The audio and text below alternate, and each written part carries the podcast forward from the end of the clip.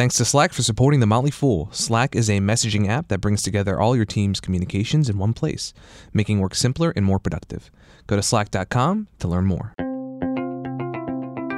Welcome to Industry Focus, a podcast that dives into a different sector of the stock market every day. It's Tuesday, December 19th, and I'm your host, Vincent Shen. If you heard yesterday's episode, you'll know that we're in the middle of our Industry Focus year in review. Each day this week, we'll look back at major stories from 2017 in each of our sectors. And today, joining me via Skype to discuss the biggest developments in consumer and retail this year is SeniorFool.com contributor Asit Sharma. Hey, Asit, happy holidays and welcome back to the show. Hey, Vince, happy holidays to you and happy holidays, listeners. Glad as always to be back. Are you going to be doing any traveling over the next few weeks? Um, no, we're going to stay in town. We're going to chill, get some sleep, get some rest, and then get back to that housework I was telling you about. It's oh, nice. Never ending renovation. So you did the painting. What's up next? So is doing trim, and then a lot of small things got lined up, like a screen door uh, on the kitchen, which is hanging off one hinge. It's not quite that bad. Stuff like that. How about you? Are you traveling uh, over the holidays? Yeah, we're gonna be up in Philadelphia again, same uh, area we were for Thanksgiving. Um, just to you know, catch up with some family. Uh, we have some people flying in from Florida and uh, elsewhere, so it'll be nice to get everybody together. Awesome. So, one reminder before we get started the industry focused team has assembled a collection of our favorite Fool.com stories from 2017. If you'd like to see the list of what we consider the top articles from the year, just shoot a note to industryfocus at Fool.com. So now for the main event, Asit and I decided to take the shotgun approach here and try and hit as many major stories as we can. Uh, Asit I'm gonna be use uh, I'm going to be using a timer to keep us in check and to make sure we avoid running too long on any one topic. So going in chronological order, at least for the first handful of items. We start in January when Luxottica and Essilor announced a $50 billion merger. Both were leaders in the eyewear industry, though they occupied separate but complementary corners of the market. So Luxottica is best known for making frames, what feels like every major fashion brand out there. In addition to operating a network of retail storefronts, think LensCrafters and Sunglass Hut, they also manage EyeMed, which is the vision benefits provider for something like 40 million people. In the opposite corner, we have Essilor, which was a specialist in making lenses and optical equipment. This is intended to be a merger of equals, Luxottica based in Italy, Essilor in France, with an evenly split board of directors and shared management. What's the latest on this deal? The latest is that the deal looks like it's going to go through. And listeners who are with us in January, I know you're thinking, wait a minute, is this deal done yet? We talked about this 12 months ago. But uh, what's good for corporations isn't always necessarily good for consumers. And both the European Commission and the FTC have looked at this deal very carefully to make sure that consumers in their respective regions don't get hurt. The latest is that it looks to be approved by both uh, trade organizations. And in March is when we probably will see the European Commission, slower of the two, finally give a thumbs up. In the meantime, this year, Essilor up 20%, Luxottica up 13%. Listeners, just the lesson here is in these huge mergers, there's always some antitrust risk. So even buying stocks on a good idea, you're going to incur a little bit of that risk. This story looks like it's going to have a happy ending. Yep, we've got regulatory approvals from markets like Canada, Australia, Russia, and Japan. Uh, the European Commission, as you mentioned, Asit, should make its decision by next March, and both it and the U.S. are expected to okay the deal without any major concessions or conditions. And then looking ahead uh, to end on this this segment. Um, assuming the deal goes through, I think the integration process will be important for investors to follow. And there is some uncertainty in terms of the top management for the combined entity because the current head honcho at Luxottica, Leonardo Del Vecchio, and his counterpart at Essilor, that's our time, uh, the his counterpart at Essilor, Hubert Sagnières, they've both indicated that their ages, they are grooming the proper people to run the company in the future. But there's uh, a little bit of murkiness in terms of the leadership there, and that's something that investors should follow. So our next story, setting the timer, jumps to include February, March, and April. It's also for M&A, and this time it's in the restaurant industry. So Asit, can you give us a quick overview of some of the buyouts that hap- that happened during those several months? Sure. So, um, well, I'm actually going to focus uh, on one of them because this is surprising. It's uh, was the biggest M&A story of the year yep. uh, in this space, and it was actually a buyout of a public company, Panera Bread, by a private company, JAB Holding Company. And JAB Holding Company is a huge European conglomerate which owns a lot of coffee interests and a lot of labels like Peet's Coffee, specialty coffee uh, companies. It owns Dunkin' Donuts and it's branching into other types of businesses like the Panera Bread uh, business. What's very, very interesting to me is in restaurant M&A, mergers and acquisitions, we usually think in terms of a struggling competitor that's acquired by a stronger rival. But in this case, Panera Bread was doing just fine. Uh, had a great business. Um, its founder, uh, Ron Shaich, had also started Bon Pain Company and a very successful businessman. He wanted to, to take this company private because he felt that shareholders, especially institutional shareholders and the threat of activist shareholders, is forcing companies in this industry to make too many short term decisions. And that's not creating value. In his mind, that's destroying value. And listeners, if you want to read up on this, he gives some very uh, good pointers on this in an article that was in the Boston Globe. Um, and this was this past Sunday. And it's called Five Things to Know um, about Ron Shaich. And in this industry, going forward, 2018, look for pressure on companies that are successful by these activist shareholders. We've covered a lot of them this year, but uh, this is it's a double-sided coin sometimes it can create a lot of long term value, and sometimes it just ends up destroying it. All right, that's our time. I'm going to add a few notes. So the other deals, the Panera Bread deal was by far the largest, but the others that happened in February and March included Restaurant Brands International. So they already operate Burger King and Tim Hortons. They took over Popeyes for $1.8 billion. And then in March, Darden Restaurants scooped up Cheddar Scratch Kitchen for about $780 million. So we know from previous episodes on this show, you know, we've talked a lot about the ongoing weakness in the restaurant industry, um, and it's certainly made some of the smaller players attractive buyout candidates. But the JAB Holdings deal, though, if I can uh, speak to it really quickly here, I think it's really interesting because this Panera deal was just one more acquisition in a long string of them for JAB Holdings. Um, they've already built up a portfolio of complementary businesses like Krispy Kreme, Peet's Coffee, Jacobs Douwe Egberts, Keurig Green Mountain. And something we didn't even cover in November was JAB announced uh, the acquisition of uh, Au Bon Pain as well. So, with this huge coffee and dining portfolio, uh, Starbucks founder Howard Schultz actually commented he believes JAB is trying to become the largest coffee company in the world.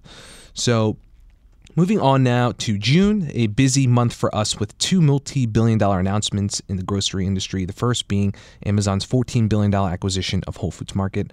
Asit this still made a ton of headlines and has been covered pretty extensively so far, but any big takeaways or things to watch for investors going forward? I think there are two, Vince. Uh, one, and this has been, as you said, covered extensively in many publications, including the Motley Fool. Uh, the impact on this in the grocery industry is going to be huge. But I believe actually it's going to be positive on the grocery industry in general and also for the, the new combined company. And that's because this merger is forcing companies to figure out the new model of grocery delivery, which is online ordering and then oftentimes delivery or drive and pickup in the parking lot. Uh, Amazon is going to accelerate all of this and it will sharpen the instincts of companies like Walmart, um, like Target, we saw, which just bought Shipt. Uh, the other thing, which is pertinent to investors, which is not as well covered, is the impact of Whole Foods on Amazon itself. Amazon has, uh, as everyone knows, has focused on revenue in favor of profits. And for all its sales over the last couple of years, it's had $3 billion of uh, operating income, I think in 2015, and just over 4 billion uh, in 2016. Now, Whole Foods has had operating income of 850 million for the last couple of years. We don't have exact numbers, uh, though they released their annual report. Uh, there were a lot of acquisition expenses in there, which cut into that operating income. But you're talking about one fifth of the profit that Amazon makes in a year. They got in this $14 billion acquisition. So there's something really positive on Amazon's income statement. Those of you who uh, have enjoyed investing in Whole Foods and, and now maybe are owning Amazon because you follow them there, it's actually a very uh, sharp boost to the company's ability to take margin out of other places in its business, which which I find frankly attractive. Thanks, Asit. Our second bout of headlines from June and also in the grocery industry came from companies based overseas. So, Aldi announced that it would look to spend over $3 billion to open an additional 900 stores in the U.S. market. Management at Aldi wants to have about 2,500 stores in this market by 2022, which would make it the third largest supermarket chain. In that same month, its rival, in Europe, Lidl opened its first U.S. location starting on the East Coast. Early targets are for 100 stores by 2018. So Asit that sounds like a lot more competition for uh, Kroger, for Walmart, Costco, and also the dollar store chains, given that Aldi and Lidl are known for their low price discount focus. Uh, what do you think? This has been surprising somewhat to me, Vince, because this was the year in which uh, Lidl landed on shores here in the U.S. Aldi also is going to spend another 1.6 billion dollars just for remodeling on top of the numbers that you gave. And uh, many of us who follow the grocery industry thought there would be this immediate impact, uh, like a doomsday scenario. But the expansion has been concentrated so far right where I am and you are in the mid-Atlantic states on the East Coast. And that's given the big chains a chance to study um, how the prices are changing in local markets and how they're going to react. The impact has been muted so far. In fact, one of the trade pub- publications I follow has said that uh, Lidl might actually slow its expansion just a bit because they're finding that sales have not panned out to their projections. Uh, what we have in this very dense corridor is an expansion of chains like Wegmans, uh, which many listeners in the Northeast know, expanding south, and Publix for our listeners who are down in Florida and the East Coast. They know that chain very well. They're all converging on this central point in the mid Atlantic. And that gives the incumbents like Whole Foods, like Walmart, like Costco, Kroger, Target, they, that gives them all time to study this like a laboratory and figure out how they're going to react. So, big news is not much news yet. Longer term will be more of a problem, probably more from Aldi because the numbers that Vince laid out for you, it's a much bigger expansion planned by 2022 but it shows you how big the United States is as a market. It is a gargantuan market. And on this side of the pond, we spend all our time thinking about China, uh, Japan, Europe, all these big markets. And we forget what a tremendous multi billion dollar industry, the food industry, grocery industry, is here in the US. It takes more than just a few years and a few billion bucks to crack it. Yep. So now for some more recent events that we've covered on the show already, but they're notable and I think worth mentioning for this year in review list. And we won't spend too much time on these. So first, in November, the Department of Justice announced that it would be suing to block AT&T's acquisition of Time Warner. So that merger was originally announced in October 2016, and it was one of the more uh, the uh, bigger deals of the year at $85 billion.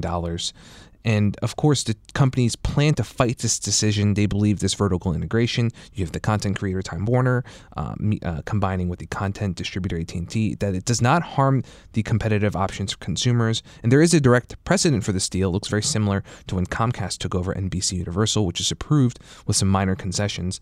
Uh, that said, regulators did run into issues with Comcast keeping its various promises after the deal closed. So getting burnt that time could explain why the Justice Department is saying no to this deal entirely. And we expect the legal battle to conclude by next spring.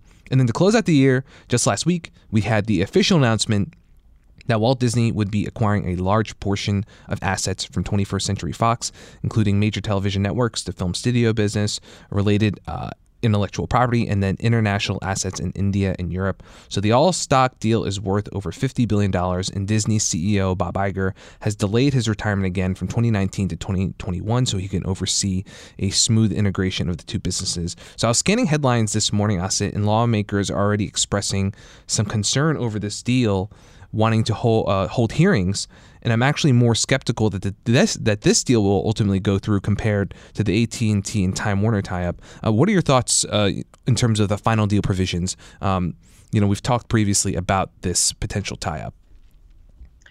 Yeah, I'm, I'm not as convinced that antitrust issues will come to the fore here as, as much as in the previous uh, AT&T Time Warner deal that you know we just discussed. Basically, uh, Disney is getting access to a lot of content. It's aiming for s- streaming, and it's and it's going to compete with companies that, if you look at from an antitrust uh, angle, already control the market. It's going to compete against the Googles, the Facebooks, uh, Netflix, Amazon. So in some ways, from my perspective, of course, I'm no lawyer, although I have played one on TV. No, I haven't. Tried and failed um, to audition for a high school musical, and that was the last acting stint I ever had.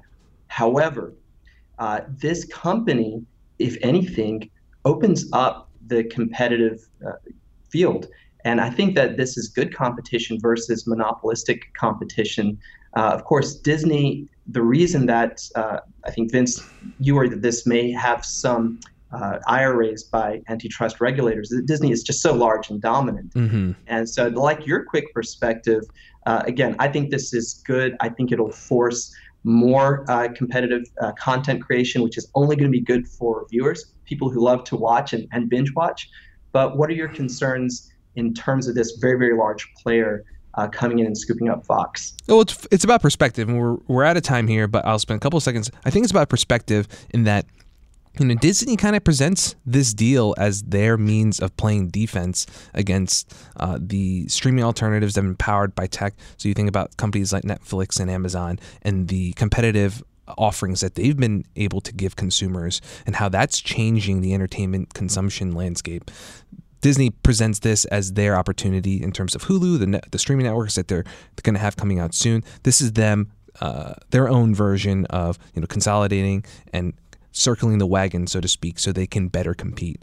Um, but that concludes the more linear portion of our show. So, up next, we're going to talk about some other highlights from the year in a more scattershot way. But thanks to Slack for supporting the Motley Fool and Industry Focus.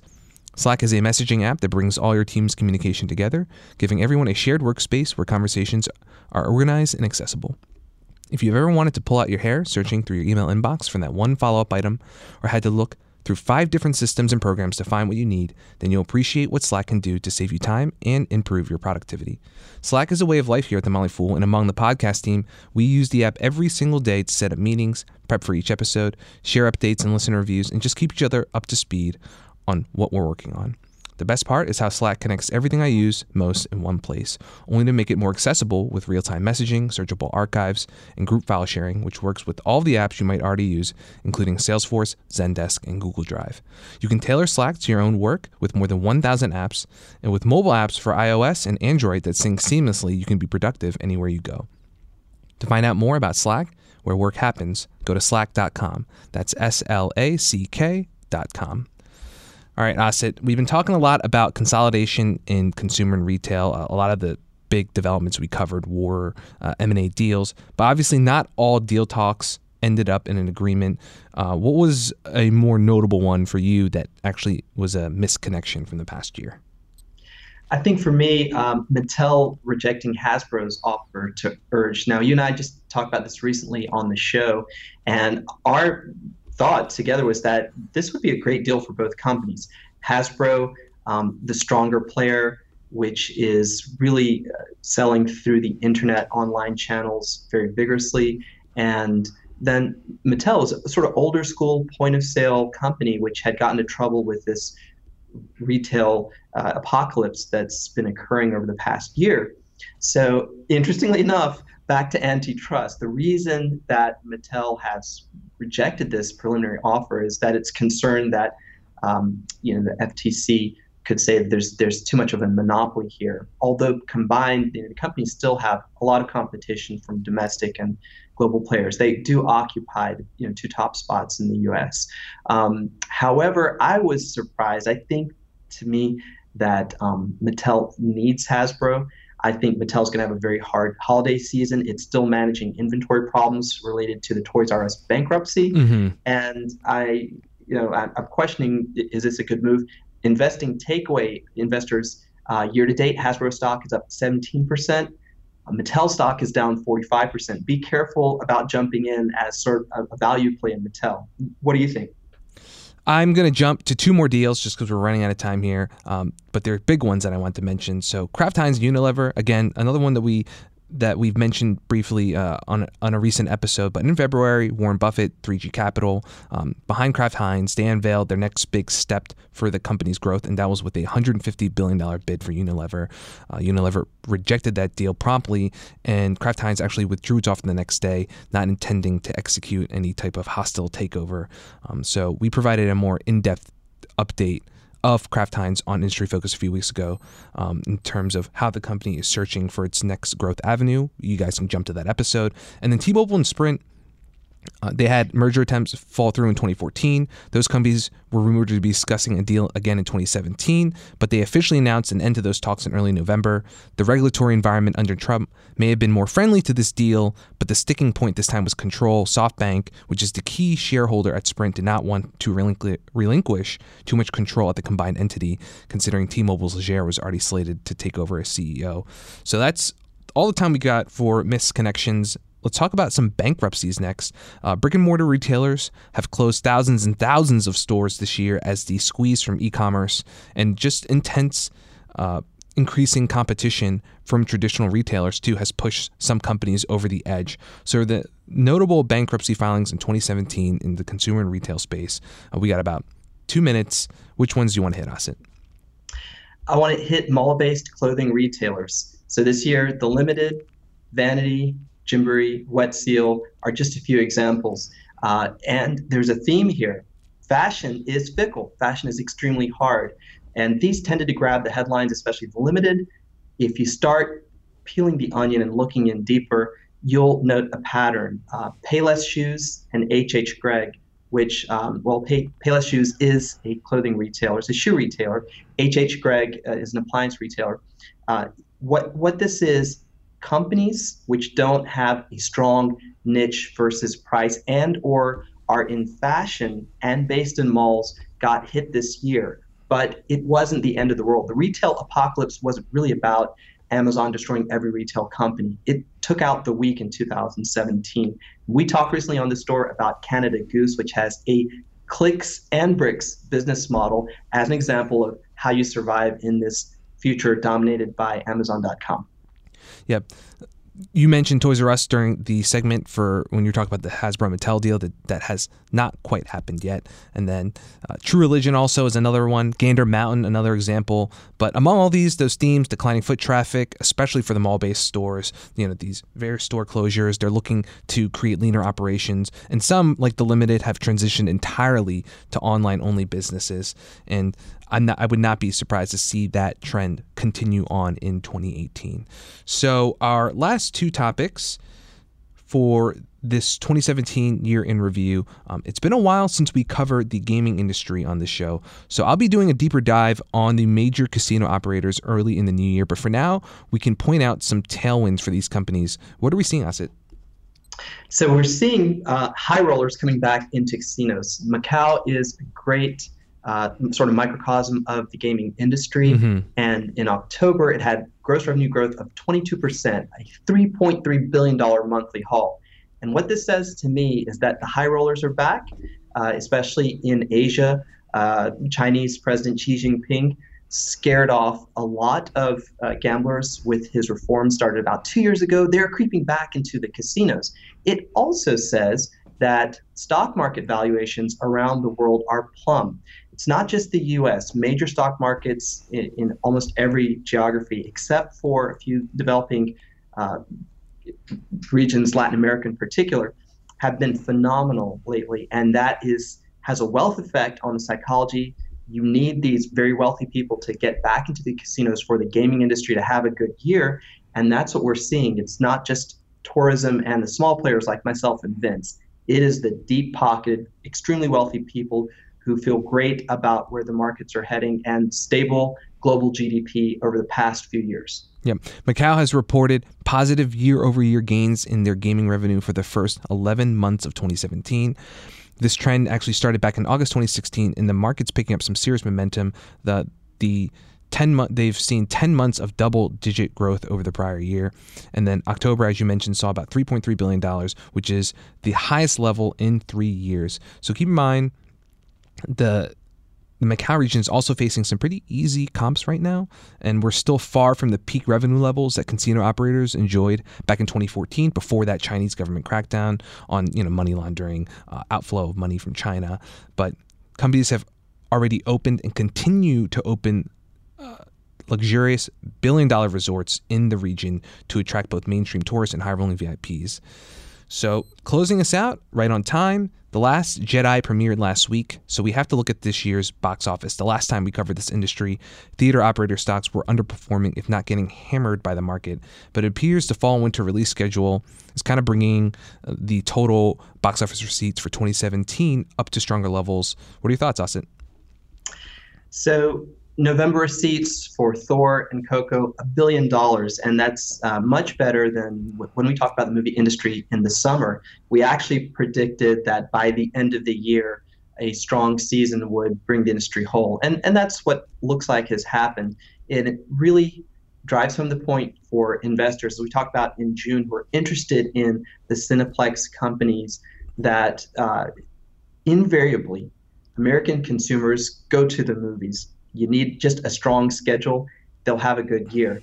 And I wanted to give my review, non-spoiler review of The Last Jedi here. Uh, Vince and I have been talking about this for the last couple of days. Yep. A sliding scale, one to ten. I started out in the theater, eight or nine. As the days have gone by, uh, I'm slipping down to about a six to a seven. I want the um, whole series to take on more risk in the next installment. I'll leave it at that flip it back to you, Vince, and everyone have a great holiday. Thanks, Asit. I'm really excited uh, to see it tonight. Actually, I've I've not yet seen it, which is surprising considering when The Force Awakens came out, I had seen it three times in the first week. But the movie has two more weekends to close out the year strong, and if it can top the current top grossing movie of 2017, which is Beauty and the Beast, another Disney feature, then Star Wars films will be the highest grossing titles for three years running, with The Force Awakens in 2015, Rogue One last year, and now the newest part of the trilogy. And one more thing in this industry uh, I want to mention, and that's MoviePass and how that service made headlines by making its monthly subscription cost just $9.99 per month. So that's about 10 bucks to see one movie per day every day of the month. And if anything, I think it's changing how consumers view the movie going process. And similar offerings from the leaders in this industry, you've already seen Cinemark, for example, roll out its movie club. I think that could help boost attendance, uh, which has been going down for years now. To, uh, you know, revenue for the industry goes up, ticket sales, but actual ticket sales numbers are on have been trending downward. Um, these companies might lose money on ticket sales with services like this, but they generate the bulk of their profits from the concessions anyway. So I think it's an interesting opportunity and it'll be really fun to see how the companies balance offerings like this. But that's a wrap for our 2017 year in review. Thanks for tuning in. Asit, thanks for joining us. Thank you, Vince. Austin Morgan is the producer of Industry Focus. People in the program may own companies discussed in the show, and the Motley Fool may have formal recommendations for or against any stocks mentioned, so don't buy or sell anything based solely on what you hear during the program. Happy holidays, fools. Fool on.